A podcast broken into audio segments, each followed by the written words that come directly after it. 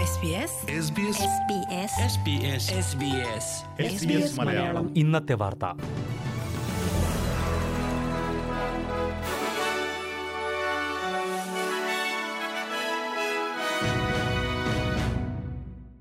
നമസ്കാരം. S B S Malayalam ഇന്നത്തെ വാർത്തയിലേക്ക് സ്വാഗതം. ഇന്ന് രണ്ടായിരത്തി ഇരുപത് ജൂലൈ പതിനാല് ചൊവ്വ. വാർത്തകൾ വായിക്കുന്നത് ദിജു ശിവദാസ്. ഓസ്ട്രേലിയയിലെ ആകെ കൊറോണ വൈറസ് ബാധിതരുടെ എണ്ണം പതിനായിരം കടന്നു. ഒരു ഘട്ടത്തിൽ നിയന്ത്രിച്ചു നിർത്തിയിരുന്ന വൈറസ് ബാധ വിക്ടോറിയയിലെ രണ്ടാം വ്യാപനത്തോടെയാണ് വീണ്ടും കൂടിയത്. രാജ്യത്താകെ പതിനായിരത്തി ഇരുന്നൂറ്റി അൻപത്തി ഒന്ന് പേർക്കാണ് ഇതുവരെ virus ബാധിച്ചതെന്ന് deputy chief medical officer Michael Kidd അറിയിച്ചു. ഇരുന്നൂറ്റി എൺപത്തിനാല് പേർക്കാണ് കഴിഞ്ഞ ഇരുപത്തിനാല് മണിക്കൂറിൽ പുതിയതായി രോഗം സ്ഥിരീകരിച്ചത്.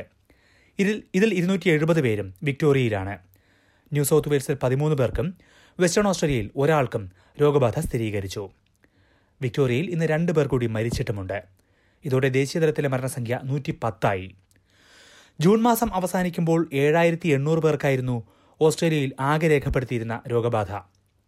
പതിനാല് ദിവസം കൊണ്ടാണ് രണ്ടായിരത്തി ഇരുന്നൂറിലേറെ പേർക്ക് പുതിയതായി രോഗം സ്ഥിരീകരിച്ചത്. ആദ്യഘട്ടത്തിൽ ഓസ്ട്രേലിയയിലെ വൈറസ് ബാധയിൽ കൂടുതലും വിദേശത്തു നിന്ന് തിരിച്ചെത്തിയവരായിരുന്നെങ്കിൽ ഇപ്പോൾ ആ സാഹചര്യം മാറിയിരിക്കുകയാണ്. കഴിഞ്ഞ ഏഴു ദിവസങ്ങളിൽ രോഗം സ്ഥിരീകരിച്ചതിൽ നാലു ശതമാനം പേർ മാത്രമാണ് വിദേശത്ത് നിന്ന് തിരിച്ചെത്തിയതെന്ന് മൈക്കൽ കിഡ് ചൂണ്ടിക്കാട്ടി. മറ്റുള്ളവർക്ക് ഓസ്ട്രേലിയയിൽ വച്ചാണ് വൈറസ് ബാധിച്ചിരിക്കുന്നത്. സിഡ്നിയുടെ പല ഭാഗങ്ങളിൽ നിന്നുമുള്ളവർക്ക് ക്വീൻസ്ലാൻഡിലേക്ക് പ്രവേശിക്കുന്നതിൽ വിലക്കേർപ്പെടുത്തി. സിഡ്നിയിലും സാമൂഹ്യ വ്യാപനം കൂടുന്ന പശ്ചാത്തലത്തിലാണ് ഇത്. ലിവർപൂൾ ക്യാമ്പൽ ടൗൺ മേഖലയിൽ നിന്നുള്ളവർക്കാണ് വിലക്ക്. ഈ പ്രദേശങ്ങളിലെ എഴുപത്തിയേഴ് സബർബുകളിൽ ജീവിക്കുകയോ കഴിഞ്ഞ രണ്ടാഴ്ചകളിൽ സന്ദർശിക്കുകയോ ചെയ്തവർക്ക് ക്വീൻസ്ലാൻഡിൽ പ്രവേശിക്കാനാവില്ല. ഈ പ്രദേശങ്ങൾ സന്ദർശിച്ച ശേഷം തിരിച്ചെത്തുന്ന ക്വീൻസ്ലാൻഡുകാർ ഹോട്ടൽ ക്വാറന്റൈൻ വിധേയരാകണം.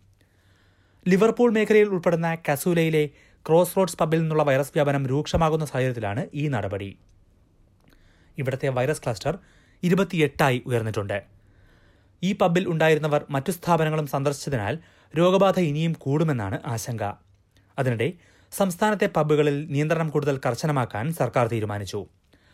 പബ്ബിൽ അനുവദിക്കുന്നവരുടെ എണ്ണം നിയന്ത്രിക്കാനും കോവിഡ് സുരക്ഷാ പദ്ധതി കർശനമാക്കാനുമാണ് തീരുമാനം.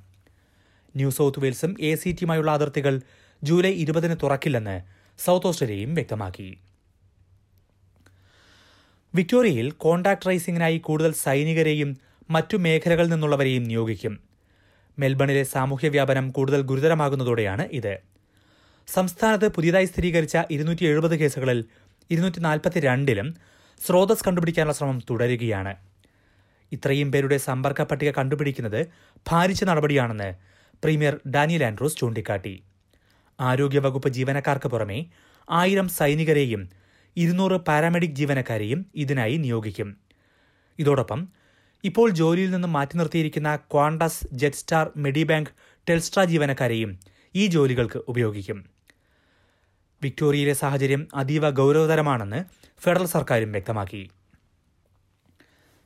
കൊറോണ വൈറസ് പ്രതിരോധത്തിനായി രണ്ട് മില്യൺ ഡോളർ മുടക്കി ഓസ്ട്രേലിയൻ സർക്കാർ പുറത്തിറക്കിയ കോവിഡ് സേഫ് ആപ്പ് പ്രയോജനപ്രദമാകുന്നില്ലെന്ന് ആരോപണം. ആപ്പിലെ വിവരങ്ങൾ ഉപയോഗിച്ച് ഇതുവരെ ഒരാളുടെ പോലും സമ്പർക്ക പട്ടിക കണ്ടെത്താൻ കഴിഞ്ഞിട്ടില്ല എന്നാണ് വ്യക്തമായിരിക്കുന്നത്. മറ്റു മാർഗങ്ങളിലൂടെ കണ്ടെത്തിയ സമ്പർക്ക പട്ടിക മാത്രമാണ് ആപ്പ് വഴിയും സ്ഥിരീകരിക്കാൻ കഴിഞ്ഞിട്ടുള്ളത്. പേനയും പേപ്പറും ഉപയോഗിക്കുന്നതിനേക്കാൾ മോശമാണ് ആപ്പ് വഴിയുള്ള കോണ്ടാക്ട് ട്രേസിംഗ് എന്ന് ലേബർ ഗവൺമെന്റ് സർവീസസ് വക്താവ് ബിൽ ഷോട്ടൻ കുറ്റപ്പെടുത്തി.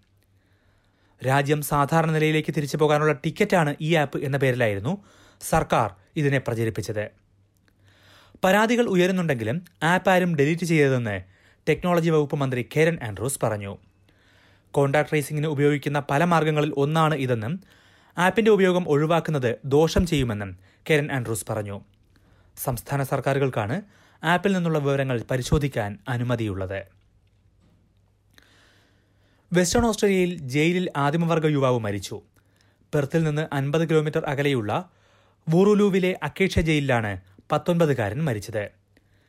സെല്ലിനുള്ളിൽ അനക്കമില്ലാത്ത നിലയിൽ കണ്ടെത്തിയ ഇയാളെ ആശുപത്രിയിൽ എത്തിച്ചെങ്കിലും മരിക്കുകയായിരുന്നു. ഏഴു മാസമായി ജയിലിൽ കഴിയുന്ന ഇയാളുടെ ശിക്ഷാകാലാവധി അടുത്ത ഫെബ്രുവരി വരെയായിരുന്നു. സംഭവത്തെക്കുറിച്ച് കൊറോണർ അന്വേഷണം തുടങ്ങി.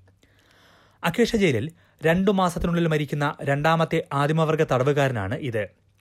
ജൂൺ അഞ്ചിന് ഒരു നാൽപ്പത് വയസ്സുകാരനും ജയിലിനുള്ളിൽ കുഴഞ്ഞു വീണ് മരിച്ചിരുന്നു.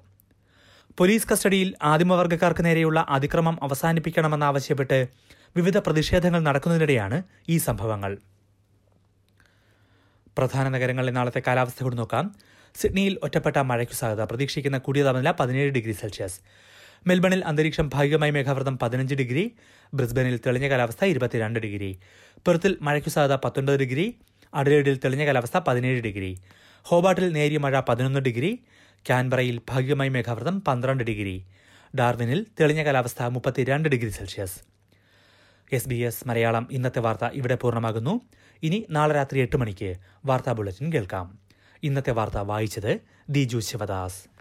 SBS SBS SBS SBS SBS SBS Malayalam. ഇന്നത്തെ വാർത്ത.